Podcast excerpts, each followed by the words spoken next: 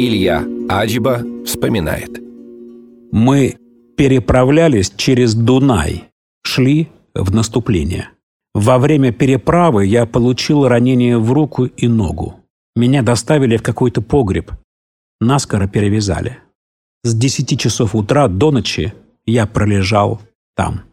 К вечеру Илья осознал, что противник приближается, и если вовремя не уйти, наверняка можно попасть в плен.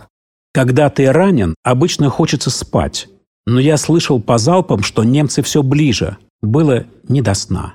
Тогда я отдал свой автомат лежавшему рядом лейтенанту, себе оставил пистолет, и мы попытались перейти Дунай ночью.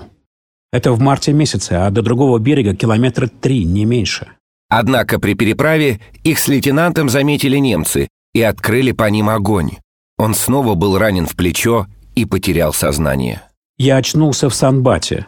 Меня, оказывается, уже прооперировали. Я лежал на первом этаже пятиэтажного кирпичного здания.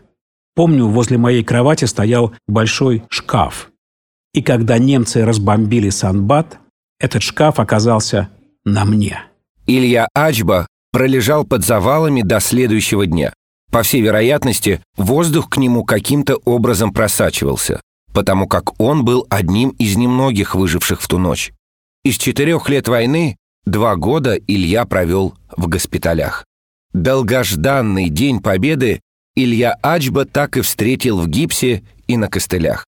За проявленные в боях храбрость, стойкость и мужество, а также за действия, которые способствовали успеху боевых операций советских войск, капитан Илья Ачба был награжден орденами Отечественной войны первой и второй степени, орденом Красной Звезды, медалью за отвагу.